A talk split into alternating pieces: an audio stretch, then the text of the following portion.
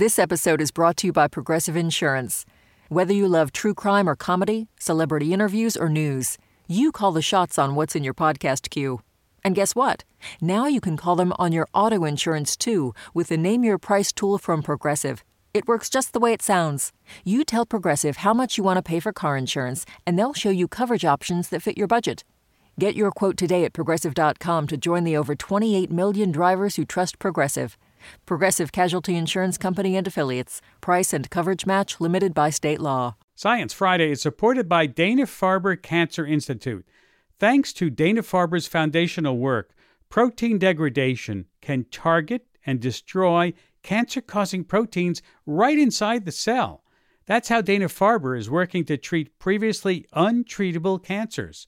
Learn more at danafarber.org/everywhere. WNYC Studios is supported by MathWorks, creators of MATLAB and Simulink, software for technical computing and model-based design. MathWorks, accelerating the pace of discovery in engineering and science. Learn more at mathworks.com.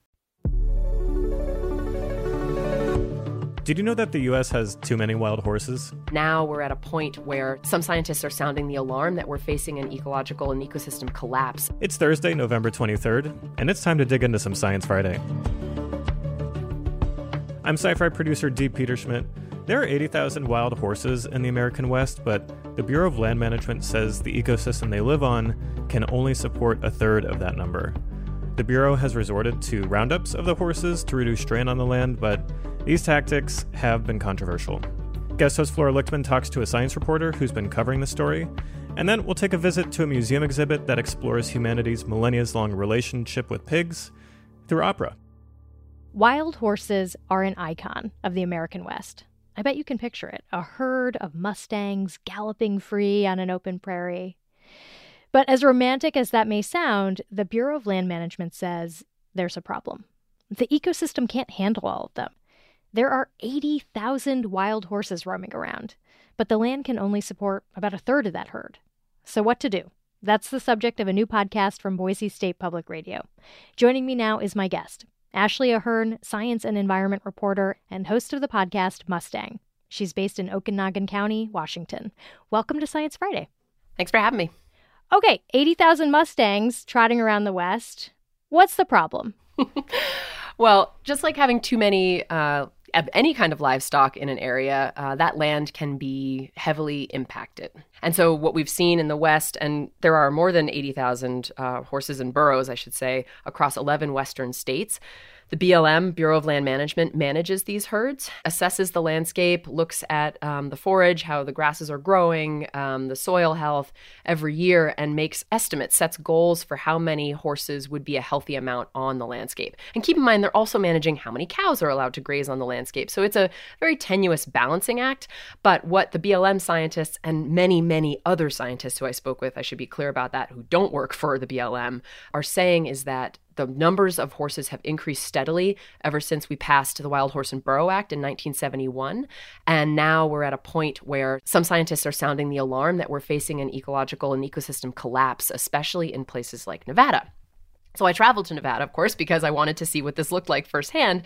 And I met up with this. He's been working for the Nevada Department of Wildlife for 30 years as a biologist. His name is Mike Cox, and he is one of the folks who've been vocal about what he's seeing on the ground. And he took me out into the Stillwater Range in northwestern Nevada.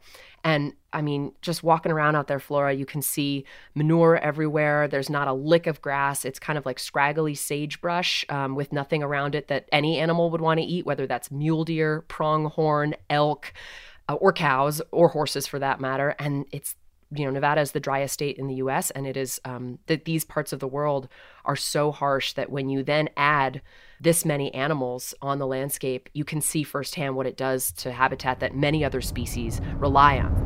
I don't have answers for you today. You got a lot of anger, though. I have a lot of frustration. Yeah. Bent up frustration. Yeah. And the ecosystem is going to collapse. I would give parts of Nevada a decade. That's all it's got left. With this number of horses on it. Yeah. And then there's not going to be anything for anyone, for any animal. A decade. So what's the federal government doing? How are they managing the horses currently?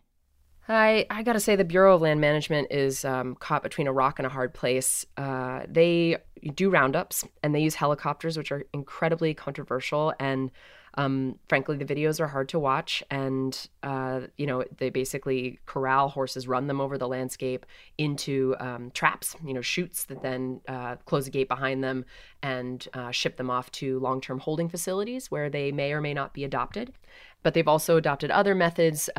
Bait trapping is one that I think is becoming more popular, but it's not as effective in gathering large numbers of horses. So what they'll do is they'll set up hay and feed, put feed out in a herd management area, and the horses will become acclimated to going and eating there. And then they'll close the gates around them so that you can catch maybe 5 horses, 10 horses at a time, but you're not getting, 20, 40, 100 horses in when you use helicopters. And I'm not saying that I'm a proponent of helicopter gatherers by any means, but when you look at the numbers, some of these herd management areas have thousands more horses than the science says the landscape can support. So bait trapping may not get the BLM to their target numbers fast enough as helicopters maybe could. In the course of your reporting, did you talk to any indigenous communities, people in indigenous communities about horses in the area? I did. That was a priority for me because, of course, indigenous nations in the American West are some of the most incredible horse people in the world. And it was fascinating to learn because, of course, there are, more than 80,000 wild horses on public lands, government-owned public lands. But there are potentially far more than that on Native American reservations. And as sovereign nations, they can manage those horses in whatever way they see fit. In one episode, I traveled to the Spokane Indian Reservation, which is not far from where I live in Okanagan County in Washington State, and learned about how they manage their horses, which is by rounding them up on horseback. And some of those horses do end up, unfortunately, going to slaughter. Some of them are adopted into homes and used as riding horses. But it was just really powerful to hear their historical and cultural connection to the horse as a relative, is the term that they used when they talked about the horses there. I want to get to one of the most amazing parts of your podcast to me, which is your own jaunt in this muddy corral. You adopted your very own wild horse from the federal government. Please tell me more. Yeah. So this was part of my education process. Talk about life imitating art or art imitating life. I'm not sure how you want to phrase that, but I really wanted to immerse myself in this story. And I grew up riding horses, and I have a horse already, a domestic horse that I'd been riding for years now. And I had kind of myself fallen in love with the mystique of the Mustang, and then was happy to find out that you can get one from the federal government for about $125. You have to pass, they require certain things about your property, of course, before you can take one home. But yeah, so I brought home a Mustang from Oregon a year and a half ago. He was wild for the first 2 years of his life, and then he was gathered up. They used the bait trapping, actually. So he wasn't helicopter gathered. He was trapped and then brought in. And I brought him home, and we've been figuring each other out ever since. We test each other and we push each other, but he's an amazing partner. And yeah, I cherish him. His name is Boo. Has he changed the way you thought about this story and kind of the controversy? Like, do you think about the controversy around wild horses differently because of Boo? I do. It hurts me to think about him being taken away from his family. I do think about that he was roaming the wild Oregon sagebrush desert for 2 years, and horses do live in family bands. So that is a hard thing.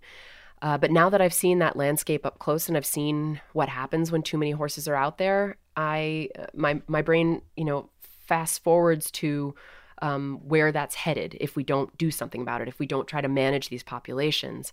We have a gift. We have amazing animals in this country roaming free, and we have an opportunity, I think, to form these deep relationships with them if we choose to, and potentially take a small bite out of a very big ecological problem in the process. Where did these Mustangs come from? Like, how did they get to the West? So the dominant Western science narrative for many, many, many years has been that horses evolved in North America millions of years ago, right? To eat, equus, roaming the vast grasslands and rainforests of what is now the American West. But they went extinct, according to Western science, in the last ice age, so 10,000, 13,000 years ago. And they didn't come back until the conquistadors brought them from Europe to Central and South America about 500 years ago. And then from there, they were traded, or some would say stolen, I don't like to use that terminology, with the Native American peoples who then, through trade routes, brought the horses up through the middle of the country into the North American West. I have been intrigued by another narrative that's emerging with scientists like Dr. Yvette Running Horse Collin, who are challenging that, or questioning that accepted wisdom that the horse went extinct, and wondering and positing that rather it was here all along in pockets, survived the last ice age with the indigenous peoples of North America, and has been a part of their culture for millennia, in fact, and that it was not, you know, bestowed upon the natives by the colonialists when they arrived. And so Yvette Running Horse Collin has some really powerful thoughts on that. She is the executive director of the Global Institute for Traditional Sciences, and she's a member of the Oglala Lakota Nation. So I visited her in the Black Hills of South Dakota, and I'd love to play you a cut from her.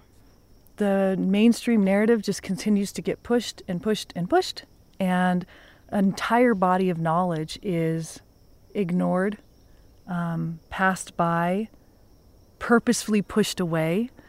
So that is something that we could not have happen if we were truly trying to understand the history of the horse in the Americas. Because whether they like it or not, we were the ones here. Powerful. You know, listening to your podcast, I felt like horses and their history are really wrapped up with all of these kind of huge American narratives, you know, good and bad. It just feels like they're saddled with so much symbolism. But I wanted your take on that. I couldn't have said it better. I think that we all have some kind of a connection, even if it's just growing up reading books about them as a little kid. There is a mystique and there's a power to them. And it was a wonderful experience to gather all of those perspectives and to be surprised by those perspectives. That's all the time we have for now. I'd like to thank my guest, Ashley Ahearn, science and environment reporter and host of the podcast Mustang. She's based in Okanagan County, Washington. Thank you for joining us. Thanks for having me. This week on the New Yorker Radio Hour, a young writer attaches himself to a rising star in politics named Barack Obama. Interesting guy. Speaks in what sound like paragraphs. Very good posture, that guy. Enviable posture. I am a writer, and I have this very slight hunch, and he has none of that. A political coming-of-age story from staff writer Vincent Cunningham, plus actor and director Bradley Cooper, all on the New Yorker Radio Hour from WNYC Studios. Listen wherever you get your podcast. Having me. To close out today's show, producer Dee Peterschmidt is bringing us a story about an art exhibition that explores our relationship with pigs. Dee is here to tell us about it. Hi, Dee. Hey, Flora. Okay, tell me about this show.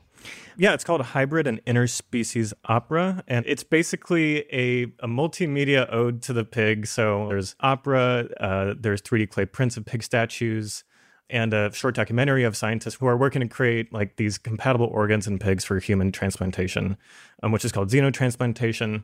And basically the show is just trying to get at like, you know, humanity has had this millennia-long relationship with pigs. We've been genetically modifying them for centuries just through like breeding. And the show's kind of asking like, how far will we actually go to make pigs work for us? Did the show make you see pigs in a new way? It did. I mean, it was really striking to see during the documentary, the pigs actually in the lab, and the scientists are like very respectful towards them and are clearly care about them. But ultimately, their lives are going to be used for research. And so we think about pigs in the context of our food, but this kind of made me think about them in terms of like how we're trying to solve human health problems using them. Well, I can't wait to hear more. Dee, take it away. In 2015, artist Heather Dewey-Hagborg came across news from the Wyss Institute at Harvard, which had made a record 62 edits to a pig's genome using CRISPR to make their organs more compatible for human transplantation. More than 100,000 people are waiting for an organ donor in the U.S., and many of them will likely never get one. So since pigs' organs are so similar to humans, scientists have been genetically modifying them to make sure people can actually live a full life with, say, a pig heart. And I thought that was really fascinating on a philosophical level and, of course, all of the ethical questions that it raised. Heather also self-describes as a biohacker and has worked with genetics before in her art. and decided to pursue that topic for her next exhibit. So the main kind of research question for me was really to probe this question that scientists very often say that genetic engineering is a continuation of 10 millennia of domestication, selective breeding. And I wanted to just dig into that and see, is it a rupture? Is something radically new happening with CRISPR gene editing, or is it a continuation? You're listening to Science Friday from WNYC Studios. So she started doing research into xenotransplantation and interviewed scientists and archaeologists. And Heather was surprised how long we've been modifying pigs for our benefit. There's a timeline on the wall in the exhibit that gives kind of a highlight reel of our relationship over the last 10 millennia, how modern pigs were domesticated from ancient wild boars in both China and Europe. Tissue and organ transplant experiments started in the 1900s, and in the last decade, scientists have been using CRISPR to reduce the chances of organ rejection from the immune system after surgery. But the field is moving so fast that she had to make a last-minute change to that timeline. So as we were putting up the story of the last individual who received a xenotransplanted heart, it originally said that the individual would still be living. And he passed away basically the day before the opening of the art exhibit. So that was a sad change that we had to make. That patient, who was the second person to receive a genetically modified pig heart, died 6 weeks after surgery. Heather didn't want to talk to just scientists over Zoom about xenotransplantation. She wanted to actually see one of these labs for herself. So she went to the Ludwig Maximilian University in Munich, which has its own lab that is working on genetically modifying pigs for xenotransplantation, and she brought a film crew. The resulting documentary plays in the exhibit, but she took a slightly different approach to the soundtrack. And I was just really blown away by the power of the words of these people, the drama that was there, sometimes the humor. And so I suddenly started hearing it in this kind of opera voice, singing these words out. And then I thought, I wonder if I could make that happen. That would be a really interesting approach and do something very different than your standard kind of talking heads documentary. I mean, one of the really important points is what a tiny fraction the number of pigs being used for xenotransplantation would be relative to the number that would be used for meat production. And he says in there, it's like a few hundred thousand per year, a fraction of the 3 billion consumed for food. And then, of course, the chorus that comes there, which is thousands of clones every day.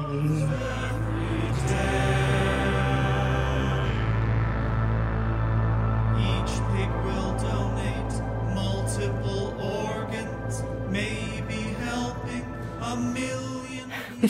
Luckily, I'm also not the one singing. It was not bad, though. But I do walk around with it stuck in my head. There is a guilt. There is a betrayal. The film ends with Heather standing on a beach, making a pit fire, and placing 3D printed clay pig models that were scanned from ancient boar ceramic statues into the flames. It's her way of memorializing pigs, past, present, and future. When I started the research, I thought that seems pretty problematic to be exploiting all these pigs. And then through talking with scientists, eventually then meeting the pigs, meeting the veterinary scientists who were working with the pigs, seeing the care that was there, in addition to, of course, the kind of tragic deaths that they face, definitely did give more dimension to my understandings of it. But another branch of the project is around anticipating what pigs might become and thinking about directions that pigs might go in the future. Thank you, Dee. That was producer Dee Peterschmidt. You can check out Hybrid and Interspecies Opera at the Friedman Gallery in New York City for the next couple weeks, and there will be a live performance of the opera at the Exploratorium in San Francisco in March. You can learn more at our website, sciencefriday.com/pigart. And that's it for today. Lots of folks helped put the show together, including Kathleen Davis, Diana Plasker, Beth Ramey, Danielle Johnson. Tomorrow we'll talk about the winners of Science's Strangest and Silliest Awards, the Ig Nobels. Until then, I'm Sci-Fi producer Dee Peterschmidt. See you later. NYC Now delivers breaking news, top headlines, and in-depth coverage from WNYC and Gothamist every morning, midday, and evening. By sponsoring our programming, you'll reach a community of passionate listeners in an uncluttered audio experience.